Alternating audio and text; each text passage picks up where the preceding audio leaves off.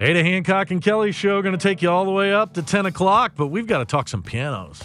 Yeah, we do. I am so excited to have this guest in studio. He's in studio because he's in town. He's in town because he's going to be concertizing at the DeMenil Mansion. You can get that information on these tickets, and you'll want to get them after you hear this interview. Uh, at the uh, let's see here. It is the demenil.org slash events dash tickets for information for the concert with Daniel Adam Maltz. He's a forte pianist. He's in studio. And Daniel, what is a forte piano? Uh, a forte piano, a lot of people think that um, pianos were always as we know them today. So Mm-hmm.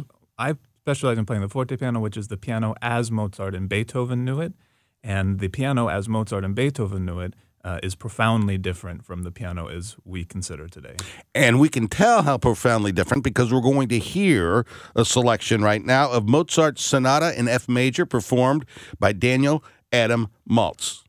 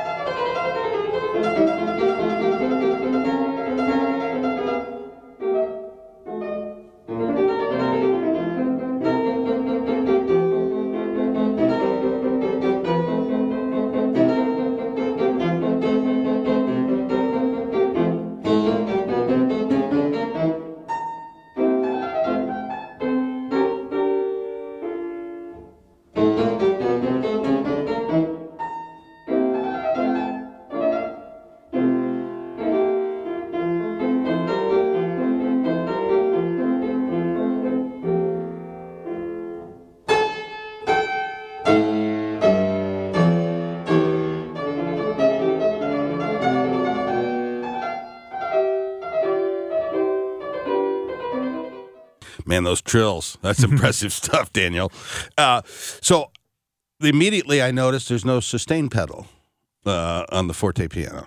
Uh, there is. They don't have pedals as on the on the modern piano, Right. but I do have knee levers actually Oh, underneath the keyboard. So one of the I have two knee levers, which is pretty standard for the pianos of the 18th century, and one of them does lift dampers. However, uh, you have a keen ear because uh, they did not at all use pedaling as we use it today. It was generally used just as a special effect. So they're used very sparingly. Um, but when you use them, you'll notice that it's Yeah. it changes the sound entirely. How would you describe the difference in the sound of the forte piano versus what we would hear today on a Steinway or something like that? Yeah, I mean, there are many musical and technical differences, but to me, the most important quality of the sound is a much more intimate sound. It's, it's a, a thinner, a little bit more direct and percussive. Um, the textures are more transparent, so it's it's sort of a a clearer uh, way of communication. Strings and hammers have to be fundamentally different.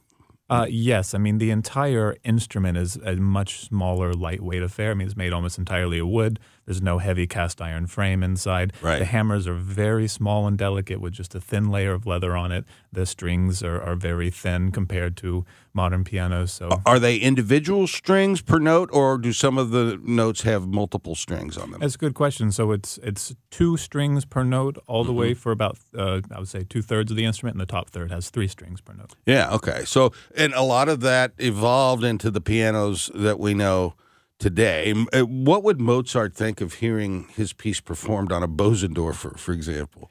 Uh, it's impossible to say. I mean, I think that he would find some lovely qualities in the pianos today. I mean, pianos today have lovely qualities, they just have different qualities. And so um, I suspect he would say, uh, This is a, a crazy, great sounding instrument. I would like to write different music for it. Yeah, because you you talk about the intimacy of the forte piano and uh, the the crowds. You know, in those days, they- you couldn't put a microphone on it. Right. And so I would imagine the, the people would be spellbound listening to the music. You could hear pin drop other than the music being performed. That's a different kind of experience. It is. It's really special, and that's why it's lovely when I get the opportunity to play in historic places like the de Menil Mansion, because the audience members get to experience that same uh, type of musical communication that it was intended for smaller spaces. The DeMenil Mansion concerts are going to be uh, Saturday tomorrow at 3:30 p.m. and Sunday at 3:30 p.m. It's about an hour and a half concert. Uh, tickets are available at the web- website demenil.org slash events dash tickets. Uh, Daniel Adam Maltz, I would imagine that the audience will be fairly uh, intimate. Uh, yes, it is. I think they're they're capping at like 50 people, which is Oh, wow. a really lovely experience for everyone there. I mean, to get to communicate in that way, to get to interact with the audiences and, and talk with them and, and answer questions, even. Yeah, it's, it's a really special experience. Shall we hear some Haydn? Uh, Sonata in F major.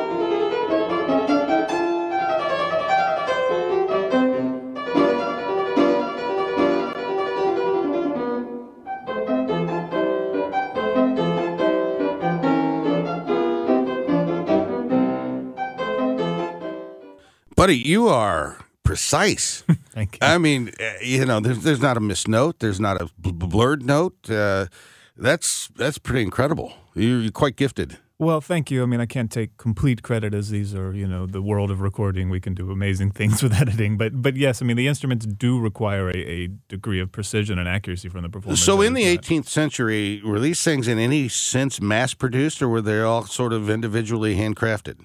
Uh, yes, so they were all built by hand by workshops. I mean, there were far more piano builders in Vienna in the 18th century than there are now, even. Um, but yeah, not nearly the range of production that you know a, a manufacturer like Steinway could put out. So, a composer like Mozart, who was had achieved great acclaim, um, were, was he able to afford a better instrument, or were they all pretty much the same?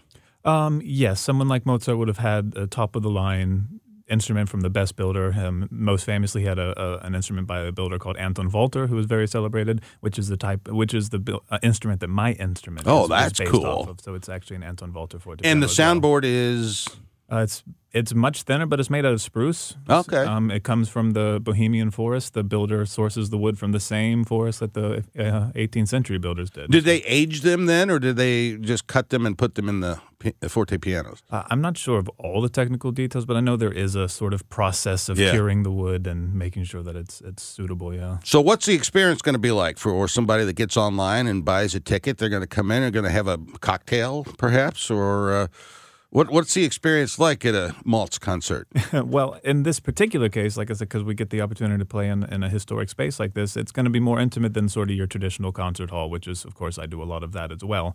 Um, so, you know, the audience will get the opportunity to be up close and personal with the instrument, to be able to hear this. Well, it's going to be quite an experience. Again, it's tomorrow at 3.30 and Sunday at 3.30 at the DeMenil Mansion, demenil.org slash events dash tickets if you're interested in going.